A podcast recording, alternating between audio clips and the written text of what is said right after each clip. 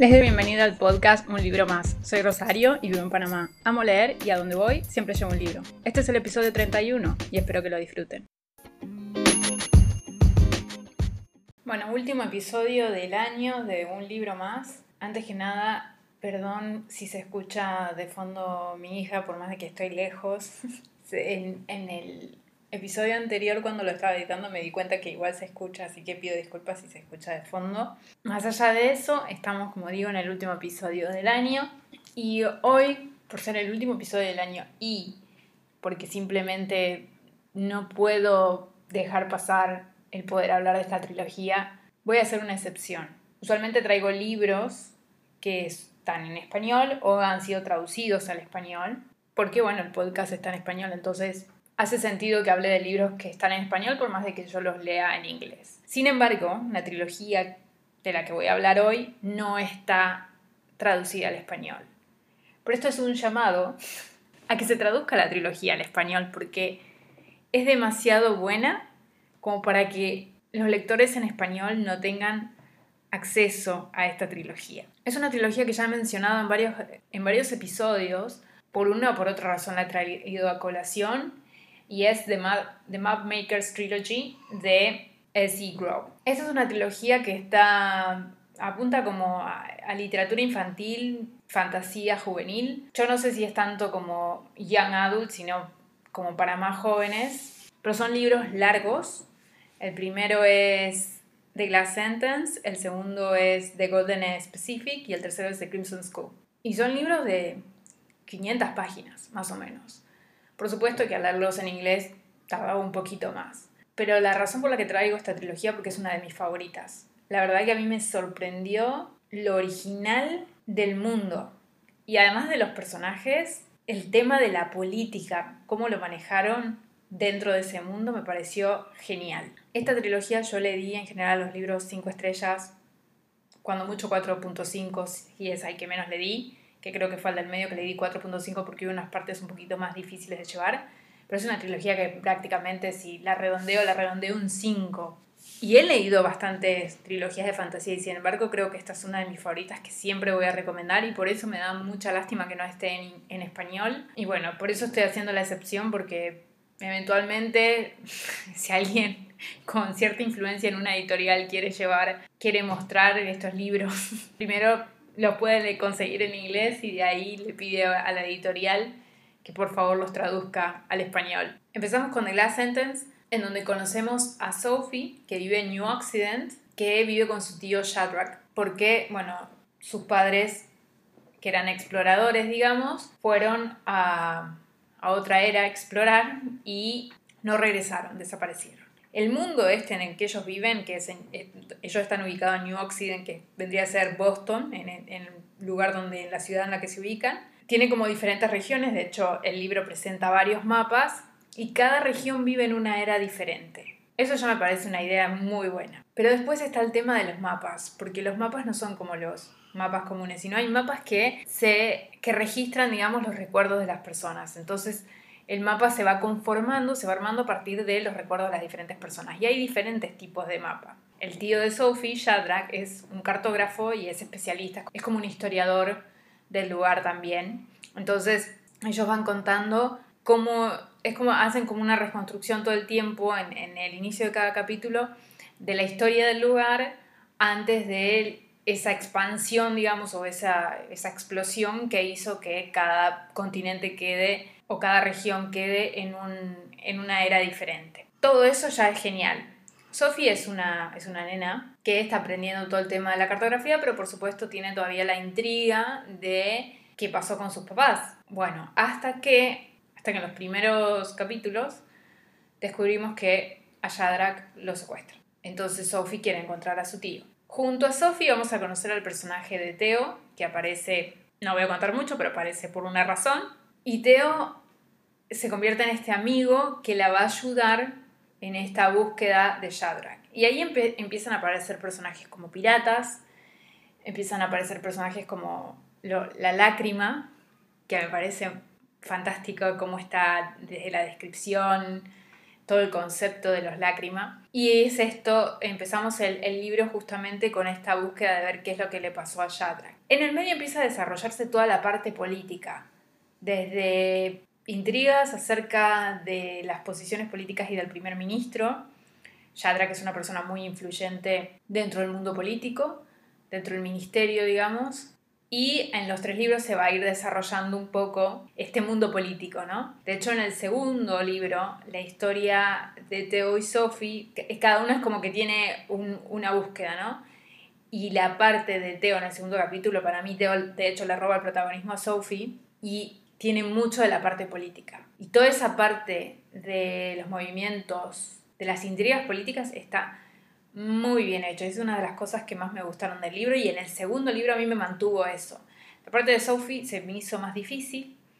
Y después llegamos al tercer libro, que por supuesto no, ya no puedo contar de qué trata porque si no hay un montón de cosas que, que han sucedido en el camino y que serían spoiler. Pero en el tercer libro continuamos todavía con esa, con esa intriga política, con el descubrir las otras eras y conocer personajes que vienen desde otras eras y de hecho al final del libro hay una gran cantidad de personajes que se han unido a la historia, que la enriquecen cada uno con su personalidad. Y una de las cosas que más me gustó del libro es que no tiene ese cierre, ese final, que podría haber sido el obvio. Creo que se fue por un lado, por una, apostó por, por algo diferente, que no es del todo lo más, lo que uno esperaría en un libro infantil, sino que le buscó una muy buena vuelta de tuerca a la historia. Y a mí el final me sorprendió porque yo pensé que iba a suceder otra cosa. Y la vuelta que le encontró para, para todo lo que había pasado, los hechos previos, los acontecimientos previos, tenían que hacer sentido hacia el final también, ¿no? Y como nos empezó a dar esas vueltas de tuerca, ya ahí me empecé a ver que esto puede que el final no sea como yo lo esperaba. Y no, no lo fue. Y fue una sorpresa muy agradable, no, no me disgustaba en absoluto el final, me parece que todo el tiempo es una trilogía que me mantuvo preguntándome qué es lo que iba a suceder. Algunas partes con Sophie sí se me hicieron, sobre todo en el segundo libro, se me hicieron un poco más difíciles, pero Teo para mí es un gran personaje, Shadra, que es otro gran personaje, y en todo momento hay un interés en la historia, nunca, nunca te aburrís. Aún en las partes de Sophie donde ella simplemente se desplazaba en diferentes lugares eh, descubriendo cosas, porque tiene que ir descubriendo cosas, aún en esas partes había, se podía mantener la historia sin ser totalmente aburrida. Simplemente que si comparo entre el protagonismo que tiene Sophie, que debería ser la historia que más me interesa, por sobre la de Tío, la de Teo es la más la, que le gana, digamos, ¿no? Es como que se vuelve más interesante. No, no quiero decir que la otra sea totalmente aburrida, sino que uno espera que la protagonista mantenga esa, digamos, el centro de atención y para mí no, en el segundo libro se pasa para el otro lado y en el tercero medio que se vuelve a, a balancear.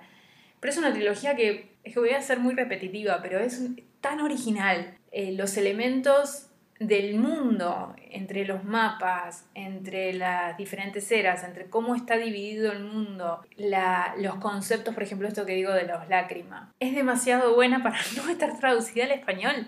De verdad es que no, me, no puedo decir otra cosa, porque tiene, tiene todos, los, tiene todos los, eh, los elementos para ser algo que atrape a cualquier lector.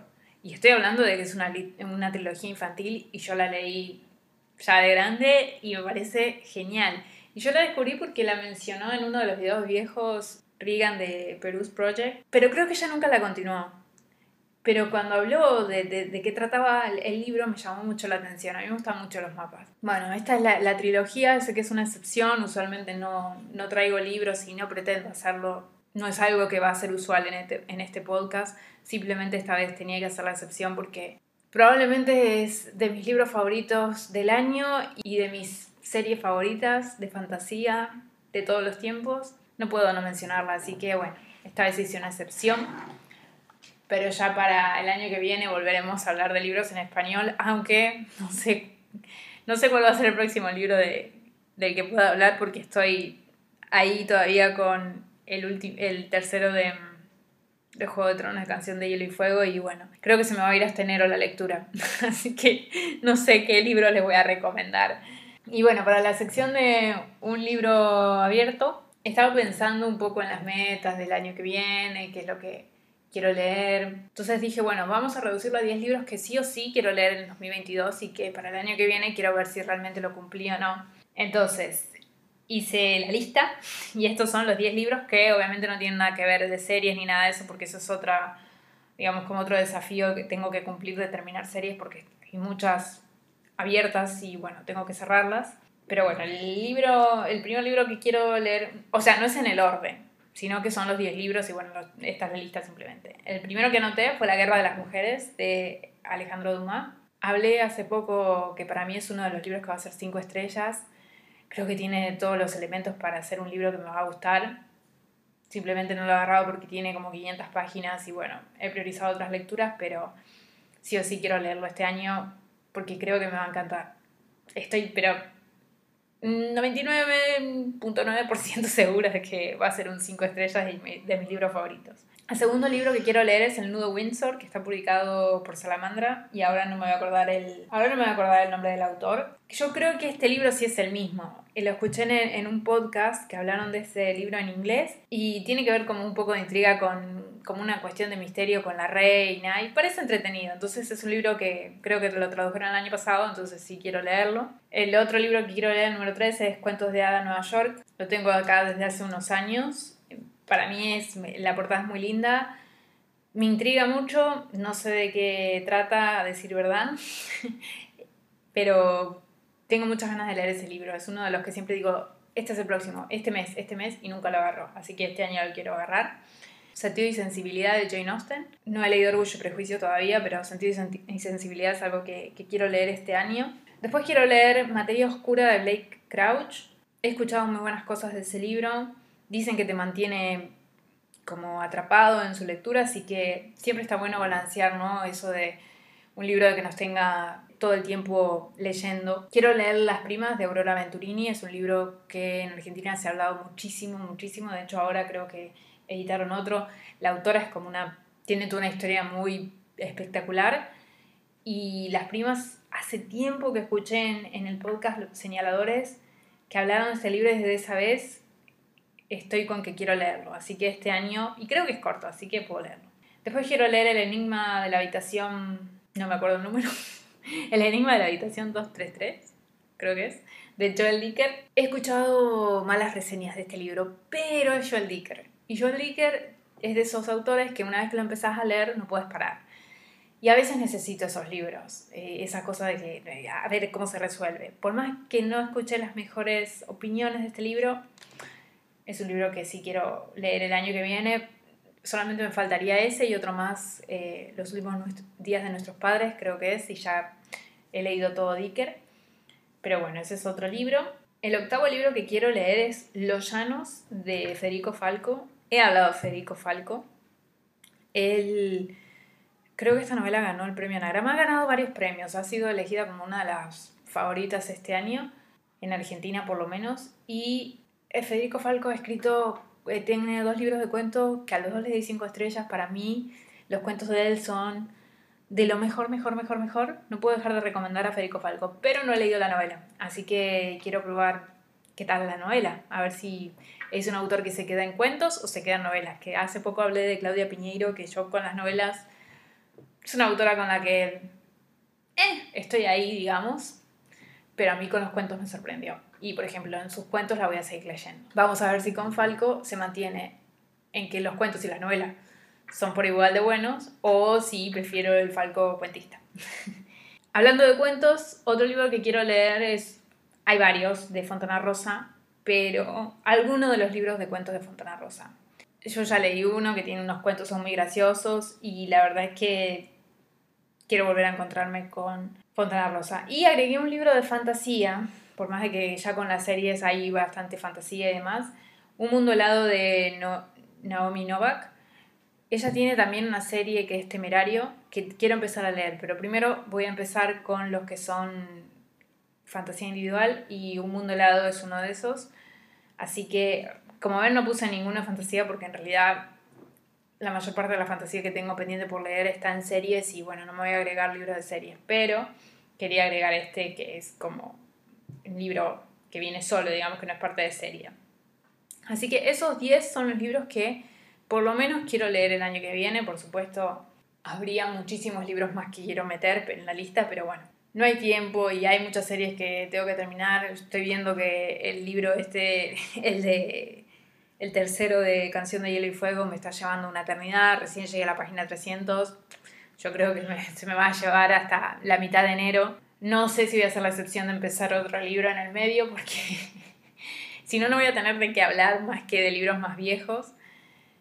Pero es que es mucho tiempo con un libro. Por eso no, no agarro los libros que son de más de 800 páginas, 700 páginas, porque puedo pasar mucho tiempo con un libro y entonces eh, también me da miedo que me agarre con una cosa de crisis de lectura que no quiero leer nada. Hasta ahora me está gustando mucho, pero sí, es eso, voy lento porque en el día a día y bueno, un poco un poco complicado en ese sentido con el tema de las series y los libros largos, pero tengo que terminar por lo menos las que empecé, ya haré el recuento el año que viene. En, en enero ahí va a haber como varios rankings porque están los mejores, los peores y demás. Pero bueno, hasta acá el episodio del día de hoy. Les deseo entonces un feliz año, que el 2022 sea mucho mejor para el mundo. que se acabe de una vez por todas esta pandemia, por favor. Que sea un buen año de lectura sobre todo. Y ya vendré entonces la primera semana de enero con el resumen de lecturas de diciembre, que no creo que sea muy extenso, a decir verdad. Pero bueno, por lo menos el resumen de lecturas de diciembre y después ya a partir de ahí vamos a hacer entonces el ranking de las mejores y peores lecturas y demás. Así que entonces los veo la próxima semana en un libro más.